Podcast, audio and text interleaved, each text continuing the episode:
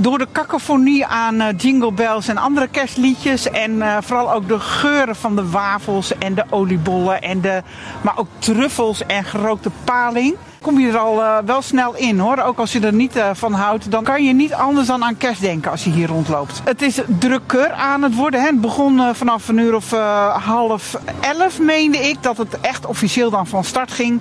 Maar gisteren was al de opbouw, dus de meeste kramen stonden er al. zeker rondom de grote kerk, op de grote markt. in de zijstraatjes zie ik nog wat minder activiteit, maar dat gaat dit weekend ook echt wel losbarsten. Maar die kramenverkopers, die stonden er ook al vanaf vanochtend vroeg. En die zagen toen al gewoon rond een uur of negen al gewoon de eerste mensen langskomen.